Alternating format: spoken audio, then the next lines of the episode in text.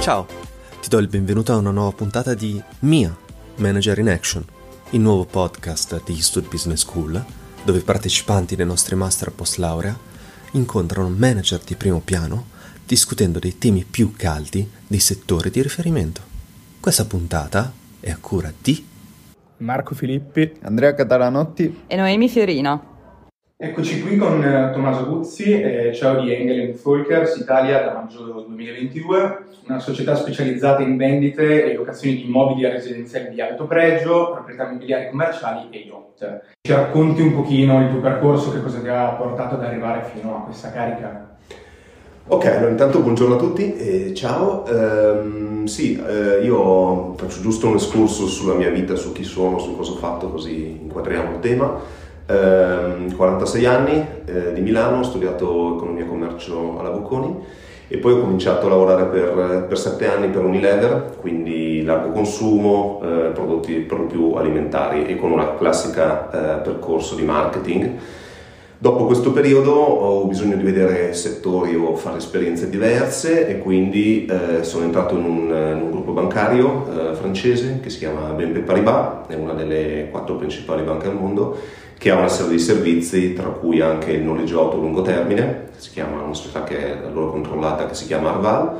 Sono stato nel gruppo per 14 eh, anni, facendo diversi ruoli, eh, e da, da, pochissimi mesi, da, da, meno di 9 mesi, sono entrato invece in questa, in questa realtà completamente diversa, che opera nel mondo del real estate, eh, una, una, realtà tedesca eh, e che mm, è da, da, da, poco più di un anno controllata dal gruppo Permira, quindi un fondo di investimento che ti dà un'altra chiave di lettura su come, su come si, si, gestisce un business e mi occupo del, dell'Italia per questo, per questo, gruppo.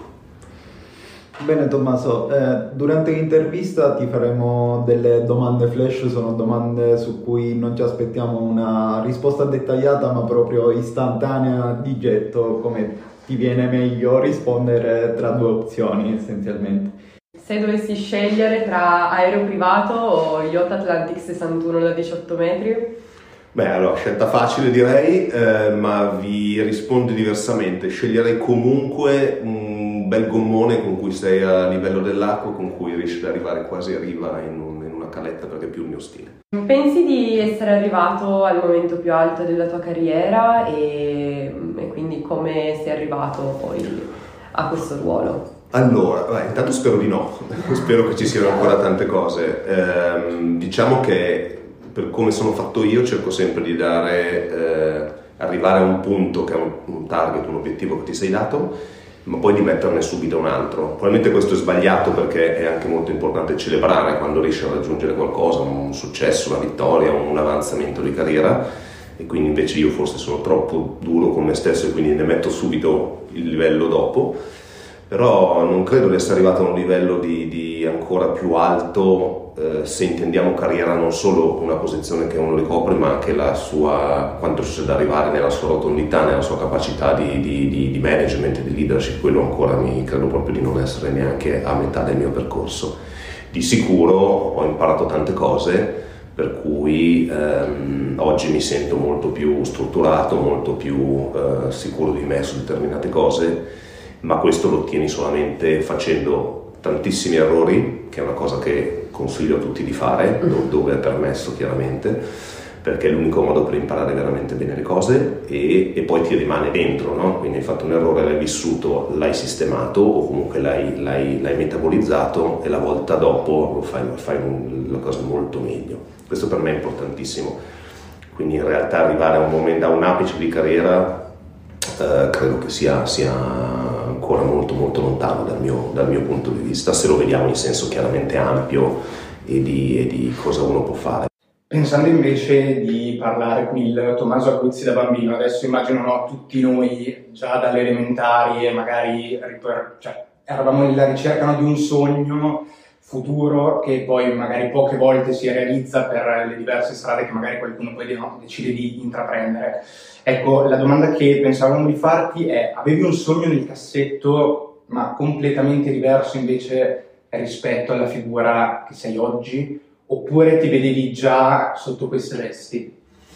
Una bella domanda. Eh, no, allora assolutamente non mi vedevo sotto queste vesti, anche perché non penso che nessuno a, a dieci anni si vede a fare un lavoro, come posso dire, così quasi, per un bambino me quasi banale. No? In realtà secondo me invece ehm, io ho sempre amato, fin da, da, da ragazzino, tutto ciò, io sono abbastanza curioso, quindi mi, mi interessano delle cose, mi piace capire come funziona un determinato, in questo caso un business, ma anche già da ragazzino eh, ti smonti, ti rimonti la moto, eh, ero curioso di capire come funziona questa cosa. Poi come quello si potesse tramutare nella professione non lo so, io ve lo dico chiaramente eh, ho fatto economia e commercio perché è anche una, secondo me, una facoltà che ti permette di avere un ampio respiro, un'ampia sfaccettatura di professioni nel futuro. E, e quindi non avevo le idee chiarissime, no? non è che uno dice voglio fare il, il medico chirurgo e fa quello, e, ero ancora abbastanza indeciso, però quello che mi guidava era comunque una certa voglia di, di vedere come funzionava qualcosa, fosse un business o qualcos'altro eh, ricordatevi che io mi sono laureato nel 2000, quindi cominciava al tempo internet, per voi era cosa mm-hmm. normale, per me era l'inizio di, di, di qualcosa che oggi è preponderante sulla vita di tutti e delle aziende, miei tempi era boh, una roba che cominciava al tempo, quindi bellissimo mm. ma non conosciuto e quindi non avevo un particolare sogno nel cassetto, ma mi vedevo sicuramente a gestire, avere dei progetti complicati, delle cose da risolvere e quello ancora oggi per me è così. Il fatto di passare eh, da, un, da, dal largo consumo a prodotti e servizi finanziari a, al mondo real estate, che sono decisamente ambiti diversi, dimostra che comunque a me piace anche vedere, scomporre, ricostruire, aggiungere, sposo più il progetto che c'è dietro un'azienda che non magari un settore che mi piace di più o di meno, non ho, non ho questo tipo di, di, di scelta. E, e, quindi in, ver- in verità non avevo, non avevo, il classico sogno del ragazzino vuol fare il poliziotto. O il calciatore come un po'. Il calciatore adesso lo farai volentieri. lo sport secondo me è sempre stato molto importante nella mia vita, quindi anche quello ti dà ti dà magari un modo di, una chiave di, di lettura diversa rispetto ad altri, eh, lo è ancora oggi importante per me. Anche la disciplina. Sì, è la stessa cosa nel lavoro, cioè tu devi essere preparato, disciplinato, abbastanza metodico anche e, e a quel punto poi se hai anche quella, quella parte creativa, quella parte di talento, allora il risultato arriva che si ricollega anche alla parte di errori, perché comunque facendo sport si sbaglia e si impara dagli errori. Assolutamente, è la stessa cosa secondo me nel lavoro dove, ecco, diciamo che eh, sbagliare devi essere, devi essere nell'ambiente giusto per poter permettere questo, non sempre in tutte le aziende c'è questa cultura e questo è molto importante, creare una giusta eh, delega, una giusta spinta verso le persone di tutti i livelli che lavorano in azienda perché possano anche sentirsi più coinvolti, operare per mettersi di sbagliare. Certo non sto parlando di errori macroscopici, ma anche a livello di strategia spesso si va in una direzione che poi vedi che non è quella perfettamente giusta, si vira un pochettino, il contesto di mercato cambia, quindi in questa evoluzione insomma, è importante che, che tu, tutte le persone che lavorano in azienda siano coinvolte. Il, la, la, vera innovazione, la vera spinta arriva quasi sempre dal basso,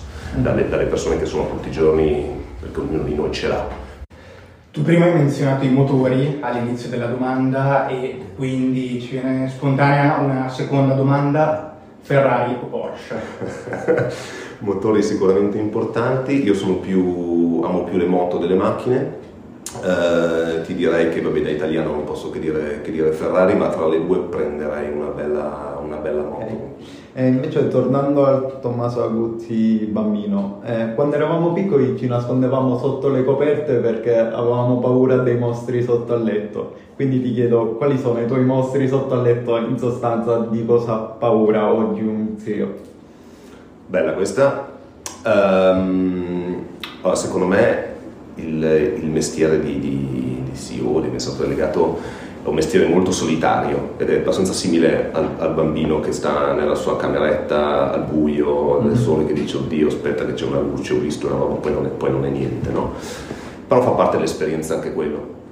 E eh, in questo lavoro credo che, eh, seppur come, come dicevamo, no, sembra sempre che questa figura mitologica del, del CEO, dell'amministratore delegato sia uno che eh, non ha paura di niente, invincibile, eccetera. Non è assolutamente così, anzi, anzi credo che sia, sia non, non, abbia neanche senso e non sia neanche, neanche corretto ma credo che invece ci sia, si debba, uno che fa questo mestiere si deve vedere tutti i giorni con qualcosa, con l'incertezza che c'è fuori, no? Il mercato non è che ha una sfera di cristallo e sa cosa succede domani. Eh, ci sono delle componenti umane anche in questo lavoro importantissime, hai, nel, nel, quasi sempre hai dei team no? da guidare e quindi l'ingaggio, la motivazione, il capire le persone diventa anche molto, eh, c'è una componente psicologica importantissima, grossa, una delle più grosse paure di, di un CEO è mm, non riuscire a farsi comprendere, a farsi capire, perché uno può predicare benissimo ma eh, parla una lingua sua che non capisce nessuno, quindi una parte di comunicazione secondo me è determinante e l'ingaggio delle persone che in una società, soprattutto società di servizi, è l'asset più importante di tutti, questo io non smetterò mai di ripeterlo, se, fun- se le persone funzionano, sono motivate, sono contente e si sentono appagate, hai fatto, hai fatto centro, se no hai sicuramente un problema e non è facile.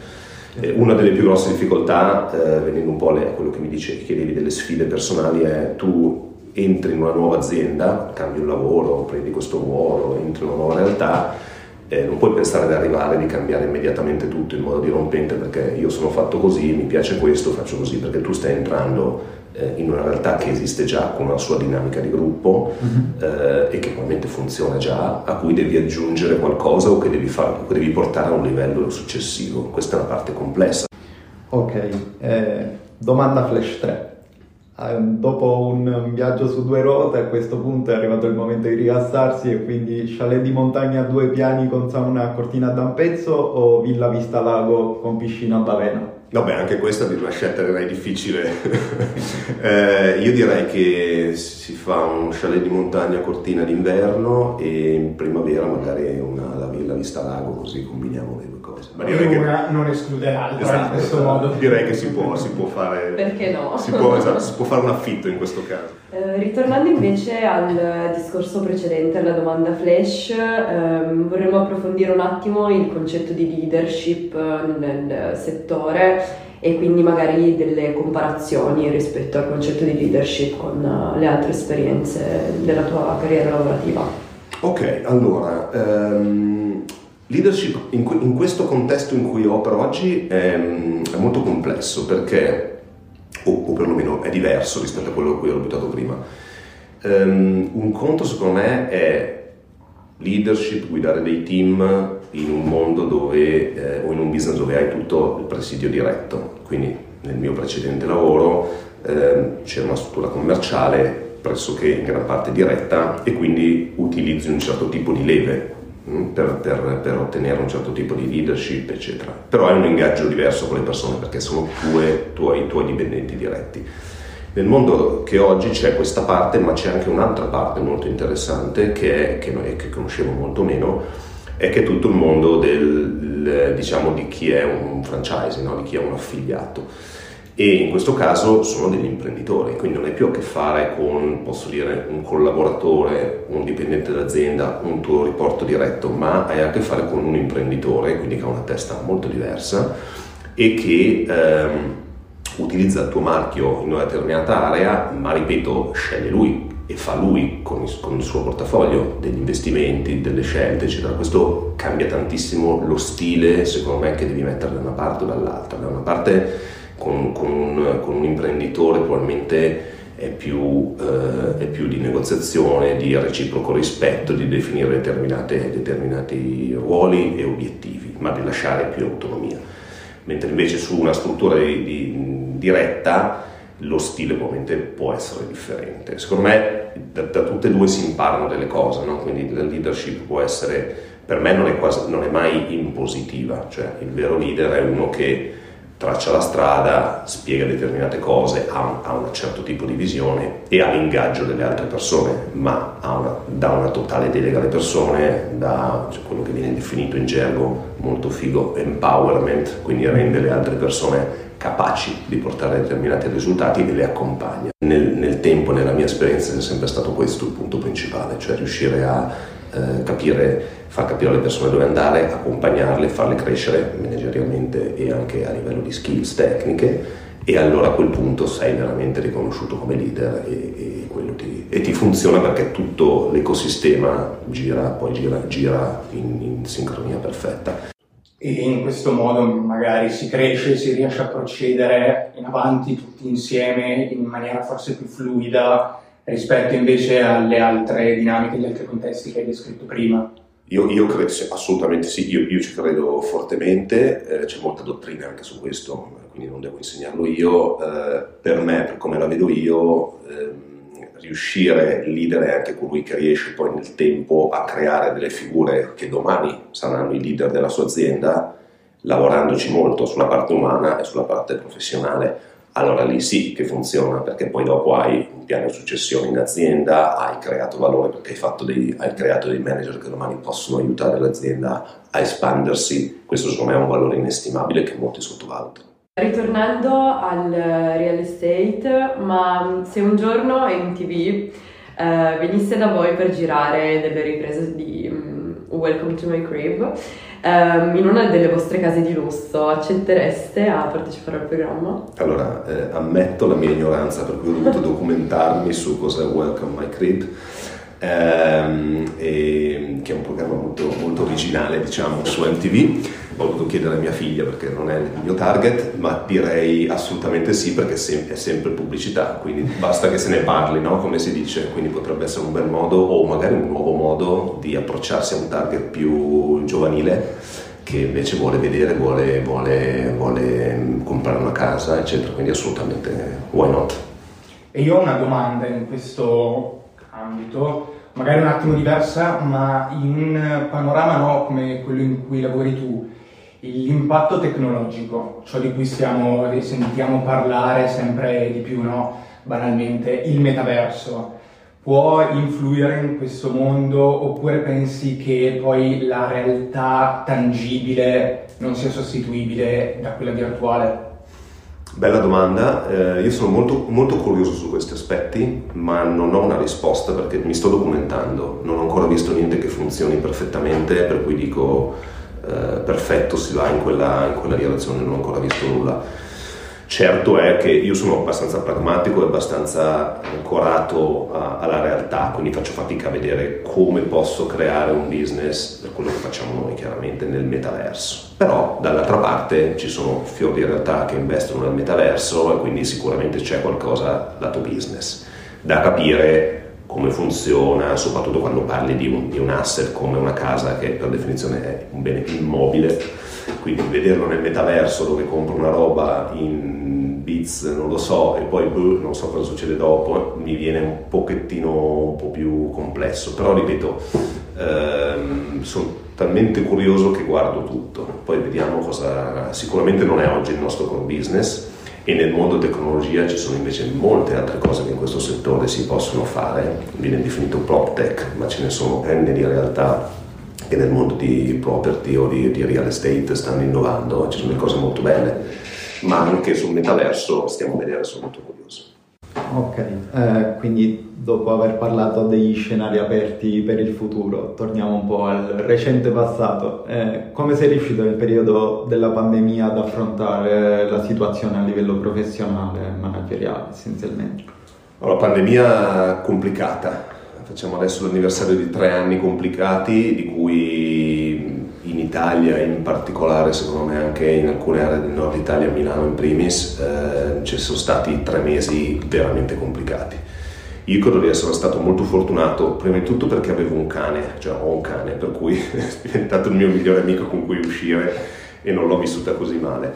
No, dall'altra parte invece dal punto di vista professionale, ehm, secondo me è stato molto complesso perché ha cambiato totalmente dei paradigmi. Io sono una generazione ancora di gente che andava in ufficio tutti i giorni e che ancora ha questo bisogno, no? invece vedo generazioni molto più, più giovani o come voi dove esattamente il contrario. Quanti giorni devo stare in ufficio mm. rispetto a quanti giorni faccio smart.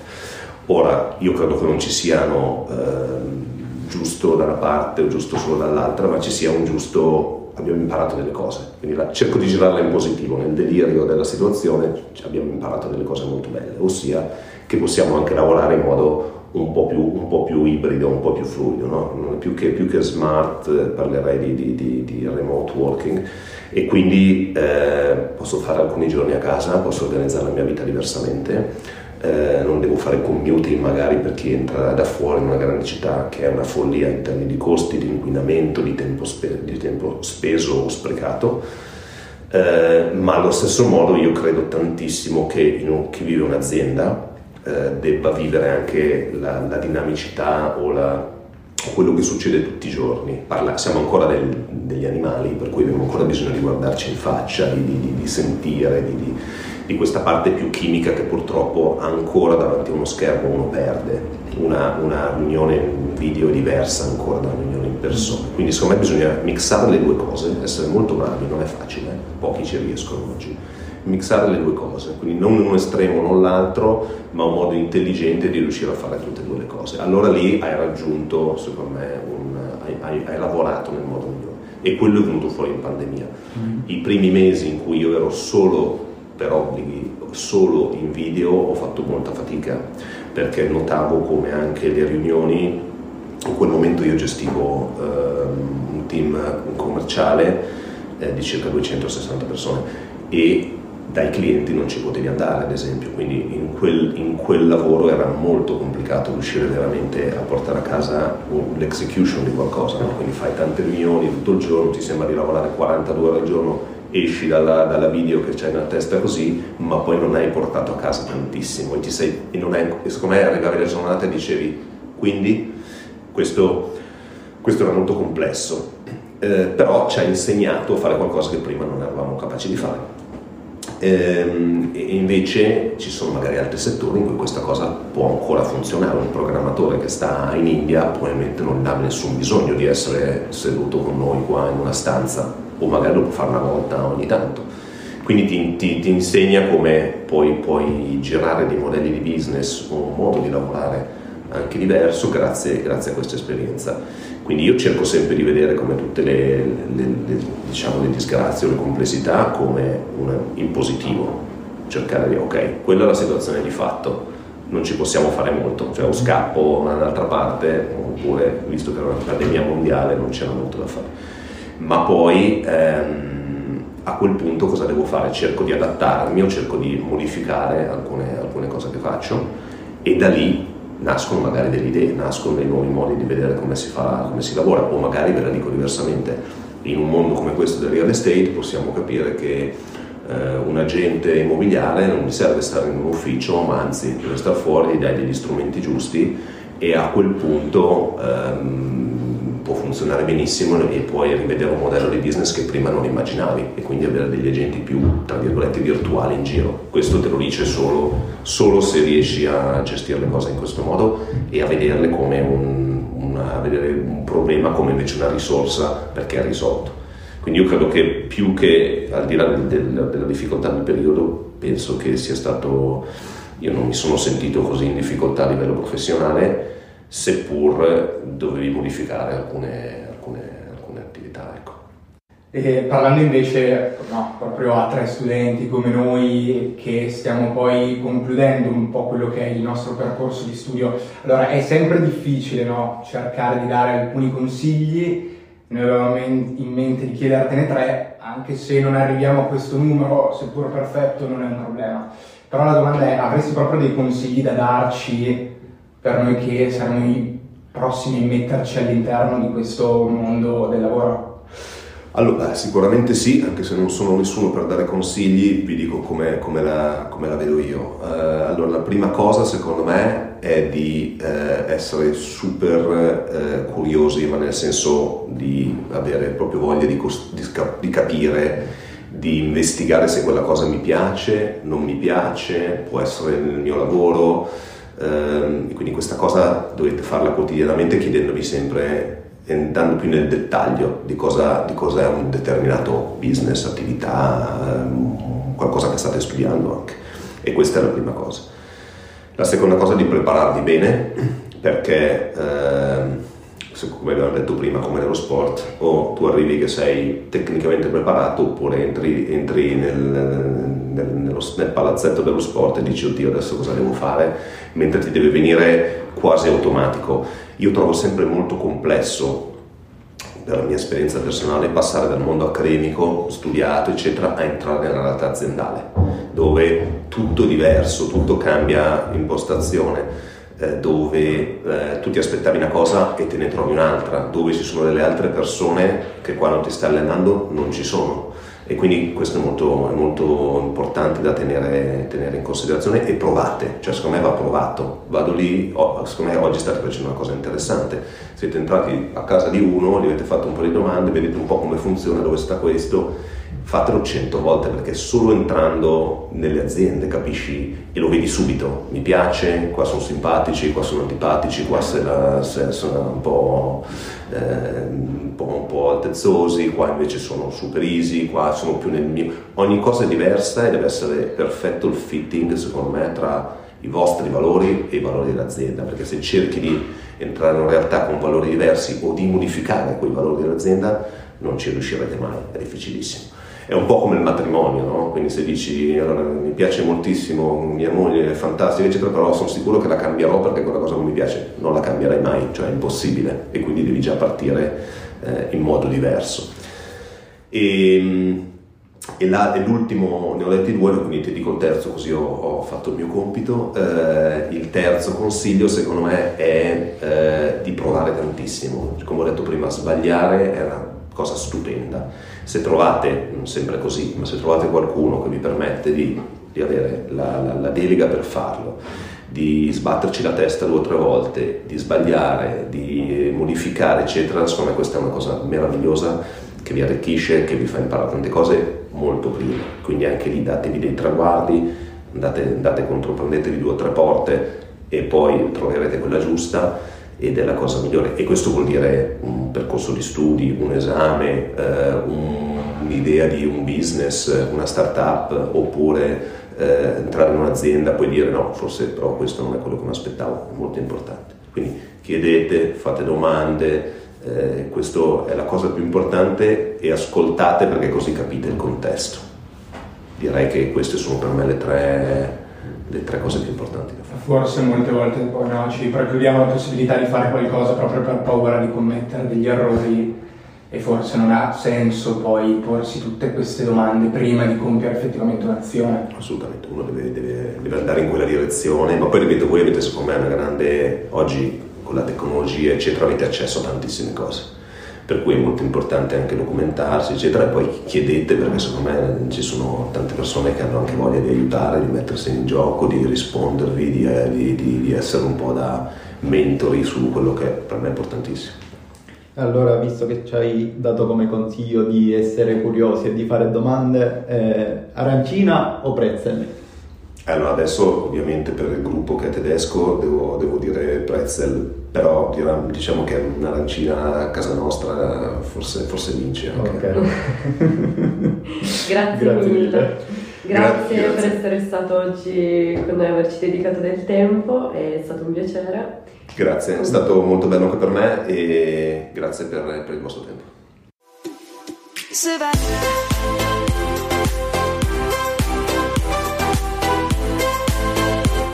Se hai trovato interessanti i temi di questa puntata, visita i link in descrizione e impara di più sui percorsi di Eastwood Business School.